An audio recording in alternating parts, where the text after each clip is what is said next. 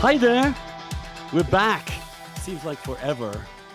I want to thank you all, first of all, for all the emails you sent and all the love I got after Bowie suddenly passed away. She was special to this little dish. She was she's on the on the page and as I know as you know we were very close and it was a very sudden and very strange event watching your own little dog have a heart attack. Not not a great day in my life or night. And thank you for being patient, letting me take an extra week just to kind of absorb that and deal with it and try and rebalance. Chris too loved her terribly, and but thank you. That's all I want to say. Thank you for letting me take the time. Thank you for caring. Thank you for being the best readership, listenership I can imagine ever having. You are, I, I am so grateful, and that's that's that's my theme right now. Gratitude for you and for this little experiment. We'll keep going, and we have a phenomenal season lined up of the Dishcast. Coming up, just a few. We have Freddie de Boer. I've never had on the Dishcast before, and his new book, How Elites Ate the Social Justice Movement. Leor Sapir, who's done amazing work in in uncovering and understanding the shifts and changes in the treatment of children with gender dysphoria over the last uh, decade or so. Knows more about it than almost anyone I know, and has written written about it with a, a level of compassion and I think moderation that's a model for discussion of the subject. And Ian Buruma, an old friend of mine, former editor of the New York Review of Books, who's coming on to talk about The Collaborators, his new book, Three Stories of Deception and Survival in World War II.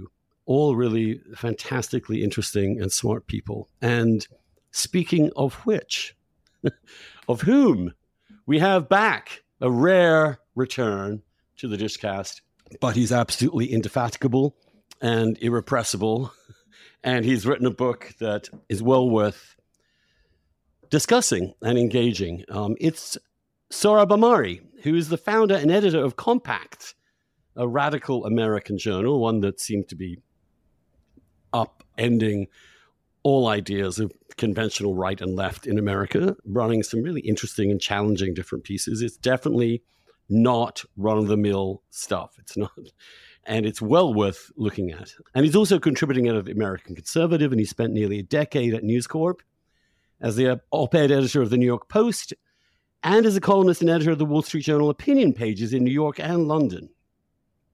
His new book, which we'll get into today, is called Tyranny Incorporated, Tyranny Inc. How Private Power Crushed American Liberty and What to Do About It. So, thank you so much for coming on again.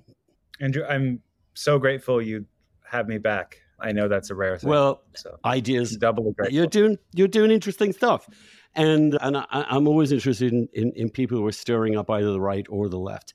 Tell us briefly because we've had you on before, but your life story is a fascinating one. Just give us a brief synopsis of, of, of your life up till now in three minutes. Okay, just give us a quick rundown because the I, sheer details are, are, are fascinating in in and of themselves. Yes, and I would recommend for for listeners who haven't to, if you want the full story, listen to the earlier uh, Dishcast episode in which we mostly talked about uh, my life. But the short version is I was born and raised in Tehran, Iran, to a kind of educated upper middle class family. Immigrated to the United States with just my mother when I was 13, about to turn 14 landed in, of all places, Logan, Utah, because you go where you have relatives. And in my case, the relatives who helped us clinch our family preference program visas, AKA chain migration, had settled in northern Utah. So that's where you we went. And so that's where I went to high school and even part of college. Ideologically, you know, I was an atheist before I had left the Islamic Republic became a kind of Nietzsche head in high school, which is quite typical. It all this all might sound exotic, but I, I actually think the the story is pretty. It, it's it's all too ordinary in a kind of an American intellectual journey. So I became a Nietzsche head in in high school, which led to being a Trotskyist in college or maybe in high school and college.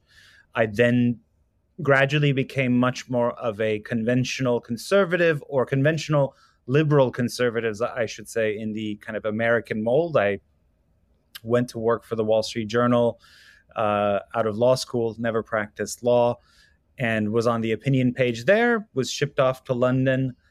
Uh, and then around 2015 16, things got interesting. For one thing, I was received into the Catholic Church.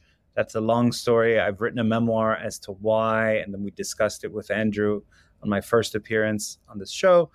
And simultaneously, my brand of conservatism became more populist. I initially resisted the Trump phenomenon, like many of my colleagues at the Journal, but over time, I was I I became convinced that what the country needs is a more populist, less libertarian party of the right, and Trump promised to take us there.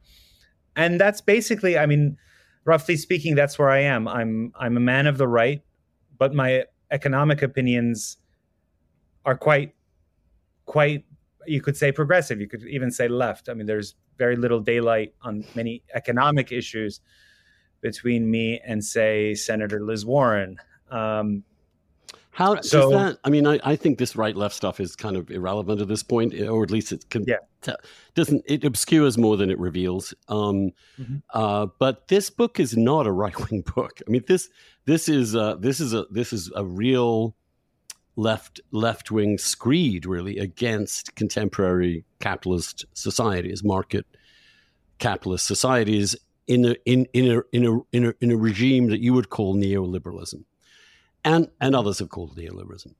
I want to start with just some specifics about that because you raise some really hair raising stories and, and anecdotes as well as different sectors in which you think the private sector has become has gotten out of control and is essentially dictating people's lives in ways that we might call tyrannical. So run run us through a few of those examples because I think it helps set the stage for for for understanding what your solution might be. Yeah, sure. By the way, I just want to note that the bio summary did exactly take three minutes. So I'm congratulations. We're very grateful. So yeah, so the the the thesis of the book, as you stated, is exactly right. That Americans or the Anglo-American tradition in general is used to thinking of coercion as only what government does, and of course, governance governments can be coercive, and they can be unjustly coercive as to rising to the level of tyranny. But there's also uh, I argue and show, a great deal of coercion that envelopes Americans in the in the marketplace, in what we call the private sector, and precisely because our both our kind of prevailing economic ideology and our legal regime treats this zone of life as quote unquote private the coercion we face there is sort of immured from political challenge from legal challenge precisely because it's private and so that's given rise to what I characterize as a system of private tyranny. So, to give just a few examples drawn from the book, you know, I talk about uh, what's called scheduling precarity by sociologists or econ- economists of labor. What that means is that in service, especially service and retail industries, which are you know a, a good tenth of the uh, employed American labor force works in these industries. Firms increasingly use unpredictable scheduling so that workers, a third of the workers in the service industry don't know what their schedule is a week ahead. And then when they do get shifts, they often get less canceled last minute, or they're asked to do what's, what are called clopening shifts, where they show up for the first two hours of the store opening the last two hours, and then in between they're supposed to go home. The problem with that is that this obviously makes a hash of the rest of your life. If you have elder care, child care, you have no sense of regularity about your life. But the reason it's done is this is a way to shift all the downsides associated with periods of low demand in labor, retail, and restaurant industry onto workers. If you have a more regular schedule that everyone knows, hey, you come in at nights, you know, every night from four to nine, whatever, then if there are periods of low demand, both the employer and the employee bear the cost of that when customers aren't coming in. But in order to maximize profits and minimize labor expenses, firms now this kind of algorithmic scheduling.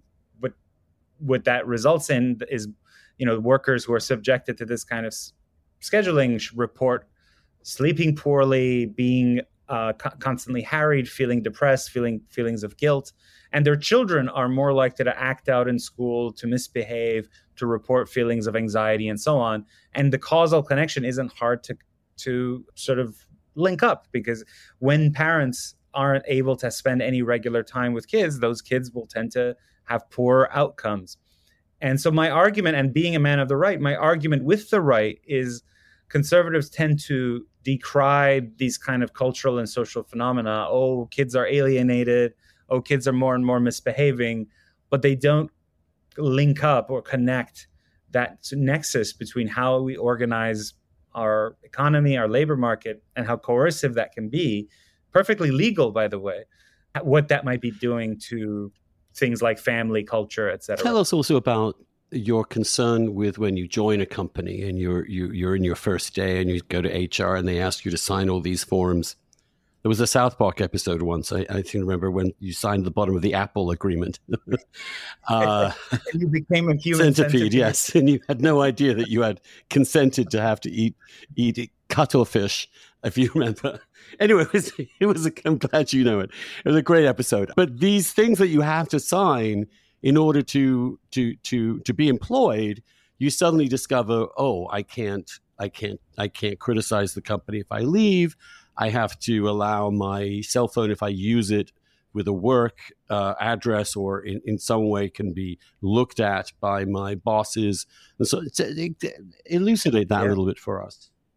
Yeah, sure. So typically when you take a new job, there is an employment agreement and that what that that's a, the form that that will take is you get an email from the employer saying great you've been chosen you've gone through two rounds of interviews and a drug check and a background check da da da da accept the job. And typically you, most people will say yes happy to move etc and you've moved across the country potentially or at least across your city. You've uprooted your spouse. You've taken out a new lease on a car or a vehicle or a or a house or what have you bought a house and then on your first day you show up and there's this massive pile of papers put before you which by the way they most employers make clear is not your employment agreement it's not the employment contract. It's like the guidelines. And the reason for that is that you, you don't have a contract. Most jobs in the united states in the private economy are at will. Nevertheless you're bound by these other documents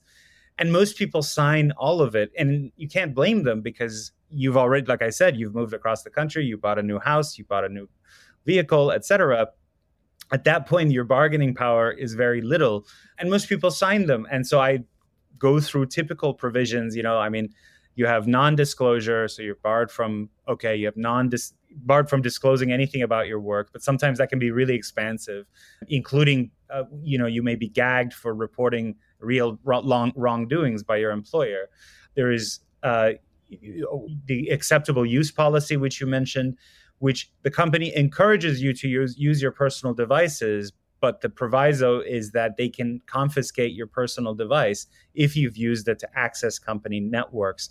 You typically expose yourself to pretty much total surveillance of your online activities. Even if you use your cell phone as a low level, let's say, delivery driver to go to the cafeteria, you use a QR code to buy food from the company cafeteria. You've used their network, and therefore that device is subject to your browsing history being searched, the device itself being confiscated. And one provision that most people may not notice, but it's becoming very common, is that you relinquish your pers- your voice, your persona, your singing voice, everything to do with who you are audio visually. You typically you typically relinquish your rights to that. Now, back in the day, in a more innocent time, they did that because the employer wanted to use your picture for um, brochures or the training videos.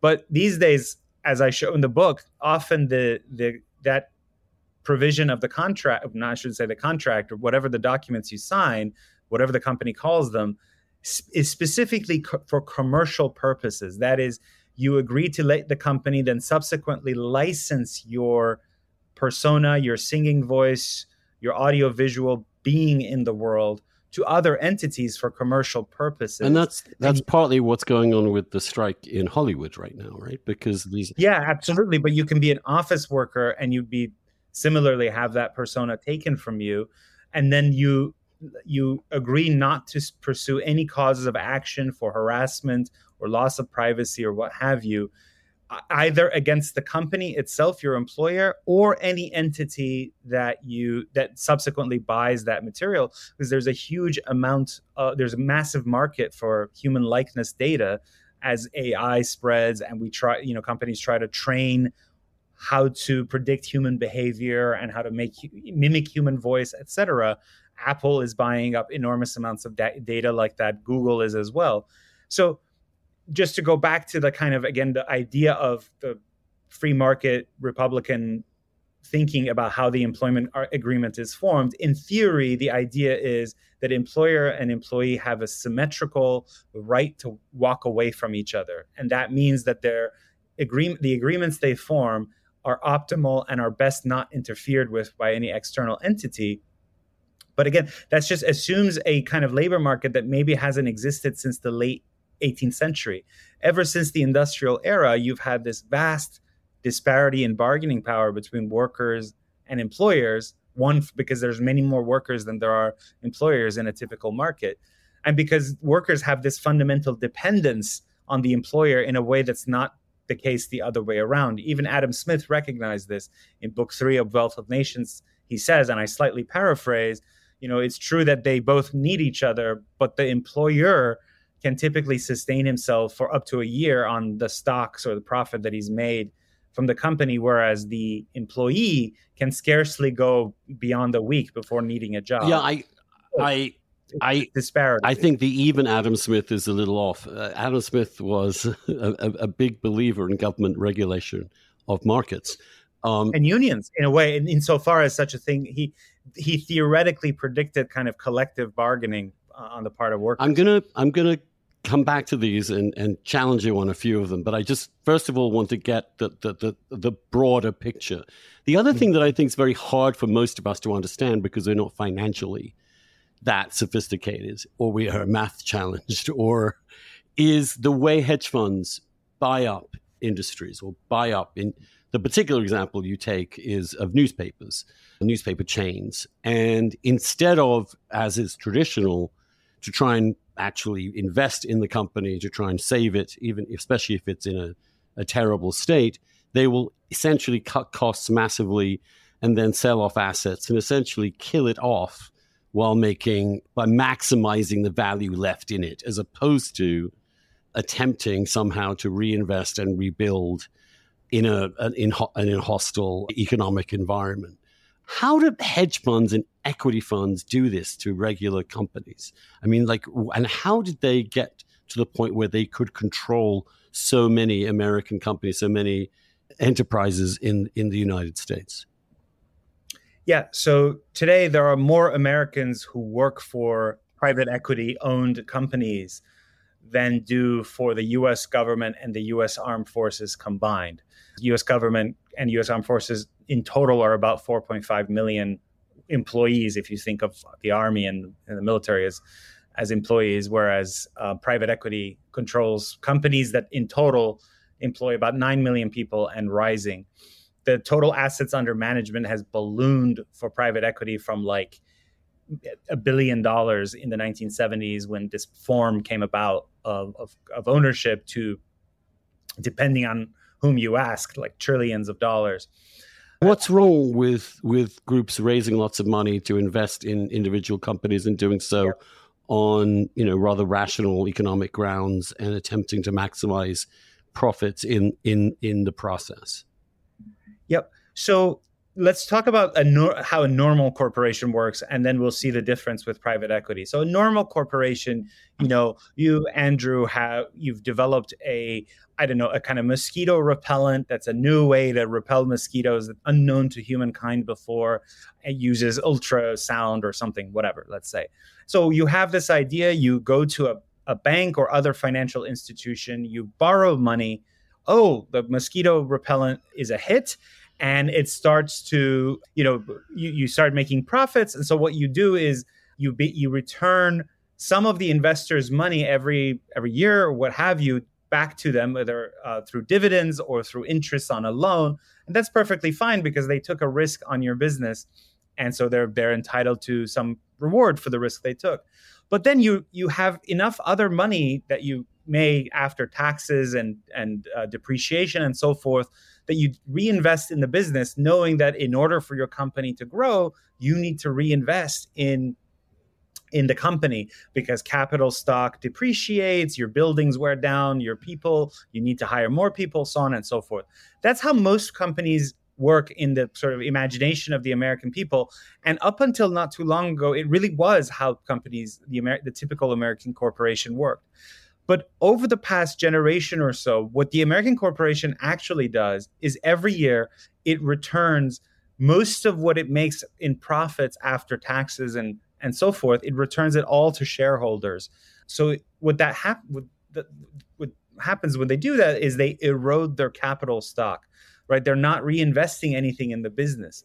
And so about half of American com- corporations, publicly traded corporations, if you judge them by their inv- investment behavior, they would be called this kind of eroder company rather than. But why would it be in their interest to erode companies that they own or are investing in? Why, why would they not attempt to? So this is this phenomenon of corporate erosion is heavily driven by Wall Street. The reason it's in their interest is because they they think about what to do with a corporation solely on the basis of cash flow. They manage for cash flow, which means they want to extract as much cash as possible out of the business. So they short call term, it, you know, is what we're talking yeah, it's about. A, it's a short they have to get money back to the shareholders that year. Absolutely right. So the the, the problem with that is so a typical let's say private equity company invests in 10 businesses and it squeezes cash out of all of them. By the way as part of the process of buying they also load the company up with debt. They lever up in order to to buy the company. And let's say out of the 10 that they manage in this way nine go out of business. And in fact ownership by private equity we know dramatically increases the likelihood of bankruptcy. But if only one of them does super well, then it's all a wash and they they end up working out just fine for them. The problem is that the typical worker or typical community can't make a similar bet. So it's not like you know you as an employee you think, well, I'll take 10 jobs and one of them may work out and so the other 9 that I lose will be a wash. And so their risk profile that works for private equity doesn't work for ordinary people or for for communities that for example rely on one big company that was the you know the town firm it's the one the main company that employed everyone so that's that's typically what what's problematic about private equity. In certain cases it becomes really catastrophic. So i tell stories in the book about private equity buying up firefighting companies or buying up emergency services companies. And so the same problems that you know took place when a hedge fund took over Sears and drove it to the ground are much more catastrophic when you're dealing with firefighting and emergency services because people's lives are at stake. Likewise with newspapers, you know, typically what private equity and hedge funds do when they buy newspapers, they manage for cash flow. So it's not they don't completely kill off the newspaper, but they lay off like 70% of the reporters and editors. They um, lease much of the real estate, which is often quite valuable in downtown cores and and then what's remained is is this ghost paper that just publishes national copy. What that means is they put in syndicated stories that they can put in all of the newspapers they own in a chain regardless of what's happening in the local area. So why is that bad? It's because well people first of all lose knowledge of what's happening around them. You know newspapers keep keep local officials accountable. They you know when there's a newspaper the likelihood of all sorts of corruption is typically lower et cetera it also alienates people because you're constantly only reading about you know Trump versus Biden. That's the only kind of news re- you you encounter, rather than kind of the nitty gritty of what it's like to be in a civic community, like what's happening with the garbage, what's happening with our schools, what's happening with the environment locally. So in that case, the private equity hedge fund model of ownership harms democracy and, and, and harms an institution that our founding fathers was so thought was so important. They not only kind of created an amendment to protect its freedom from censorship, but also took steps through the kind of postal service to subsidize the circulation of mails. So that's how important the founding fathers thought you know local print newspapers were and magazines of course but they're under attack from from capitalism the other side of this uh, that you don't really deal with in the book is mm-hmm. that workers are also consumers so they are also part of a, a world in which these these processes that you're talking about which are designed primarily to increase profits and to sustain profitability and and thereby to also keep rel- prices their own costs low. I mean, the reason why restaurants are doing precar- precarious scheduling is because they want to save money so that they can keep their so they don't have to raise their prices. So this is is it, if if if you if you take the consumer out of this entire question, it's very hard to you, you you're getting a slightly one-sided view of the costs and benefits of profit driven capitalism, right? I mean, we could say, for example, that free trade has done some terrible damage to individual towns, companies, regions, industries, even. And yet, we easily forget at the same time that the cost of clothing, for example, in, in America, has is nothing compared to what it used to be. That the, that the, the plenitude of consumer goods is far greater than it ever used to be that the, the variety of restaurants and cafes and places you can go to are enormous and, and constantly growing. Isn't there a case for saying that some of this, that is clearly a burden for workers, is also a benefit for them as consumers, and that somewhere along the line, there's a wash here? Mm-hmm. So, several points in response to that. It's a very common argument that, okay, you know, we've empowered Wall Street and empowered industry to ship jobs or otherwise, you know, use labor arbitrage to drive down the cost of wages. But uh, at least workers have benefited as as consumers. There there are several answers to that. The first is there are all sorts of cases in which you can have a higher wage economy without resulting in higher prices, right? So, yeah, the higher wages could come out of existing profits um, that still allow you know kind of managers and shareholders a fair return. But because of labor saving technology you can have the same or fewer uh, better paid workers than we do now. So that's one answer. The the other one is but you know there's point this here is that's not something that, that's something that's always going to happen. If you're a restaurant and you're sticking yeah. to the schedules that you would like to stick to in, in which you employ people for the same hours every day regularly, whether there's demand or not. And your next door to restaurant that is operating on a much leaner, meaner, as it were, scheduling process, you will you will lose in the free market to the place that is saving more money, able to uh, keep its prices low, able to adjust and stay in business better than the others. How do you how do you how do you counteract that argument? Well, I mean, first of all, what we have to recognize is when you're dealing with the, very low wage industries, right? When you're dealing with the working poor, these are, let's say, the, the bottom third of the labor force who are, you know, living paycheck to paycheck and so on. The argument that, you know, but for these low wages, they couldn't afford the services they themselves produce doesn't make sense because they already can't afford the services that they them, themselves produce, right? What are the lowest wage industries? It's waiters and waitresses. This is, I'm citing a Georgetown study. It's cooks, it's customer sales representatives, personal care aides, you know, stock material movers, et cetera, et cetera.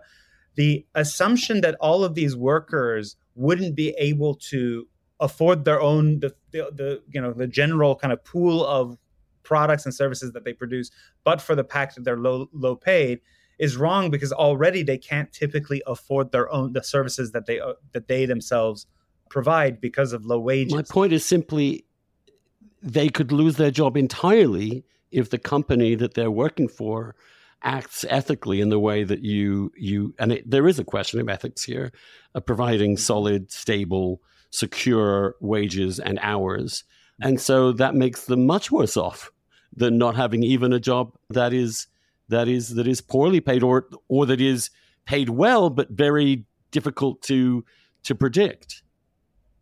I mean, what what we're doing right now is not allowing and we're not empowering them as as consumers. What we're doing is we're subsidizing the low wages paid to them by private sector employees empl- employers i apologize through welfare benefits right so we right now have a model of a, of an economy which i think is the worst kind possible it's it's a low wage high benefit society as my my friend michael lind describes it what that means is not that the benefits are really quite generous.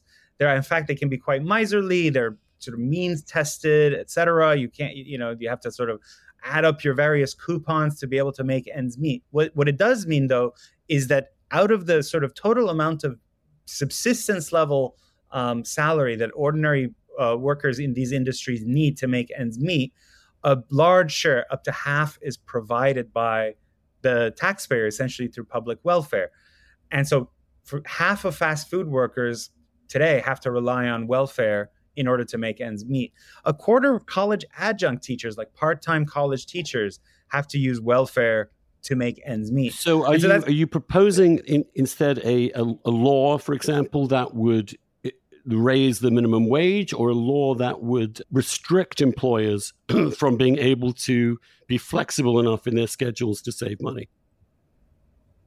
So in in in industries where uh, it's very hard to organize workers, namely service, and we just happen to have built a service heavy economy.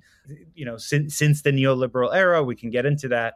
Roughly since the 1980s, we've shifted a lot of workers toward these kinds of service, uh, low wage service industries. In those industries, I think a, a wage floor does make sense. And you know, I, I'm not foolish enough to say that there's not going to be any trade-offs in terms of potentially higher prices. So a minimum wage is what a, a yeah, higher minimum yeah, wage. higher wage. But in many, many even at the expense of potentially higher unemployment, fewer opportunities well, I, for, for people to to find work again, I see, but well, hold on. The other half of what I would do, which doesn't involve this particular industry, but many, many other industries, is to have a more unionized labor labor okay, force. Let, well, let's um, get to unions later. But I'm just trying to okay. wonder how. Well, no, how, for example, you tell a restaurant owner you can't you you pass a law telling them the hours that they must commit for their workers, and and they they're not allowed to have flexibility. This is this is a way of getting around coercion. Sure, and there's so I mean there's, you, the there's state is coercing the business in its in its conduct for the benefit of the workers, is what you're saying. Well, and and also, I mean, what I just pointed out, and I think then you have to agree, is that it's not like what the employer does to the employee is not a form of coercion, right? And so, in other words, in a, even in a market system, coercion is an unavoidable reality. No, this, so I, this is, like, this is this is the core of my disagreement in this book because it it conflates to it does a lot of work is done in the book with mm-hmm. that word coercion, and to me, it's there's a, a lot of rhetorical sleight of hand in that. Now, co- you you tell me what you mean by coercion. I know what I understand by coercion. Coercion to me is somebody being forced by threat of violence, essentially, to do something they may not want to do. And you are saying that in a free market society, if you pick, if you choose a job that is not good for you, that will that, that, that you are being coerced into that. How are you being coerced into choosing a job that may may not be optimal for you? Well, the the the you know coercion needn't always take the form of you know a, a, thug with a with a with a truncheon hitting you across the head although that's a form of coercion as well power of which coercion is an extension power takes many forms as as as john kenneth galbraith taught taught. One is what he called you know condign power. That is the power of the truncheon across your face. Okay you know that's the state at its most kind of brutal form. Sure removing your but, liberty. Another yes, obvious yes, of form of coercion. also, there is also compensatory coercion. That's a power that you wield over someone else because you control their ability to make a livelihood or not. And so if if the typical market now hold on a minute um, you you you yeah. can't grab someone off the street and force them to work for you Right, but that person also, because of the law of property, can't just take any apples that he runs by without committing theft. Now, I think it's troublesome that in some democratic run cities, that's become the norm that's possible. Well, we typically don't want them to do that, and we have you know laws against theft for good reason. And so, if you have, if the typical industry, which is this is true of most industries since the Industrial Revolution, if the typical industry is dominated by a few buyers or a oh, few oh hold sellers, on. Now you're shifting the, now you're shifting the goalposts again. Yeah. obviously monopoly power is something that is something that capitalists neoliberals have always or liberals have always been yeah. concerned with the cry. because it but clearly is a problem i'm not talking about mon- i'm not talking about monopoly I'm talking about the problem of oligopoly, which is slightly different. It's not well, one seller or one buyer. But that's what antitrust stuff is supposed to do. It's supposed to sus- make sure that individual entities, firms, companies do not dominate a market in such a way that there is. But even then, Sohrab, it's not yeah. co- the company does not have power over you the way a government has power over you, has the uh, monopoly of violence against you uh, can put you in jail if you don't agree to certain right. things. It just doesn't. And to use I mean, use I, I, the same it, word is uh-huh. is a is flim flam. Well, I mean, you can make your argument without without. You could make an argument. I think you've made a pretty good argument about some yeah. of the abuses in the system that have Im- emerged. These things will happen, and there are things that we can do to ameliorate those things. The minimum wage, for example, might be one thing. It's going to have some costs or whatever. Or we could we could well let's take let's take your your rather lovely example of the Sabbath, where this was this was a rule where you couldn't work on a Sunday, allowed regular human beings without much economic power to have a day of rest, et cetera, et cetera. You'd like to return to that, right? Sure. So you would like the yeah. government to force people not to work when they want to work or if they want mm-hmm. to work. Mm-hmm. And you're claiming that yeah. you will reduce the level of coercion in society when you do that? Yes, because the labor movement fought with, you know, alongside Christians, typically, you know, Protestant Christians, I'm Catholic, but typically alongside Protestants in the early 20th century to, especially to expand the Sabbatarian laws or the Sabbatarian tradition to the US Postal Service, which prior through the 19th century had not, you know, we had the Sabbatarian laws in, you know, at the town level, at the state level, across the country, but not the U.S. Postal Service. And that was this was something that was a great ire of, you know, evangelical Christians.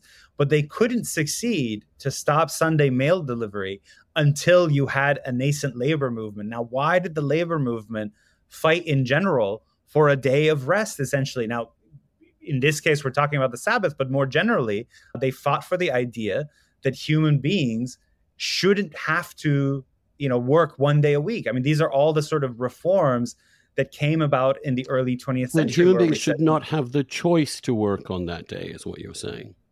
No one's forced yes, to do because, so. precisely because of the sort of power disparity. There we go. That exists. Thank you. If we got power disparity, we're now we're now well, no, but that power disparity cashes out at coercion because if you have, again, you have many, many workers and far fewer employers, the employers can dictate to those many employees, you know, to to work as much as the employer wants, and that we don't want that, and so we we intervene and say, hey, that's that's a co- that's a coercive use of the employer's power, market power. We recognize that, and so we you know, we use state intervention and also, you know, civil society power. That's what collective bargaining is. That combination to limit that. But one way or another, the point is not that coercion will ever be banished from society, but to recognize that economic relationships are also contoured by coercion. And if that's the case, then we should try to to ameliorate that effect or to try to subject it to greater kind of public democratic contestation or something and that's what we did in the kind of New Deal era, right? It was this the New Deal was a recognition that most markets after the Industrial Revolution are characterized by these power disparities that allow one side of the market to coerce the other. So what do we did and what, what did FDR do in response to that? He, you know, made it easier to for workers to unionize so that it's not me individually going up against alongside competing with 10,000 other workers and we're all trying to claw past each other, and so therefore we're, we're all willing to work for less, um, which is the kind of reductio ad absurdum of pure competitive classical economic theory. But rather, if we can join together, we can put counter pressure on the buyers of labor, employers, and secure for ourselves better wages, better you know working conditions, health benefits, and so on and so forth. That was the main thing that that the New Deal did. But it's it's you know premised on this recognition that economic relationships are kind of structured by power relationships. What do you and power what imbalance? do you think of the term structural violence? I mean, what what I which is really what you're describing, right? Because you use a term coercion, which really Yeah. for most people means the exercise of force in the way that the the woke left use the term violence. I- To I- me, to me, to me. No, no, no. Hold on a minute. Let me finish my point, because I do Yeah. think you echo them in so many ways in in mm-hmm. neo-Marxist terminology. That for you, America is a is really everything is about coercion. Every mm-hmm. interaction is about coercion. Hi there. This is not the end of this podcast. In fact, we're only just getting going. If you're a paid subscriber and are hearing this, it means you haven't yet signed up for the full new package to get our podcast in full. No extra charge. Just go to andrewsullivan.substack.com forward slash listen, L I S T E N, and make sure your podcast is up to date with the Dishcast. You'll be able to add it to your Dishcast feed and never have this hear this message again and go back to exactly what you've been doing for the last two years. And I'd like to thank you too for contributing for so long. If you're hearing this message and you haven't yet subscribed and want to listen to the rest of the podcast, then just subscribe. It's very easy. AndrewSullivan.substack.com is 50 bucks a year. Great value for money. And you also get with that the entire weekly dish every Friday. Not just my weekly column, but also all the comments and dissents on that column. You also have a full discussion of the previous week's dishcast. So all those questions you had in your mind can be answered, or you can hear and read readers debating what we talked about, sometimes uh, calling me to account. AndrewSullivan.substack.com. Subscribe and get the whole thing. Join the debate. Join the fun. Subscribe.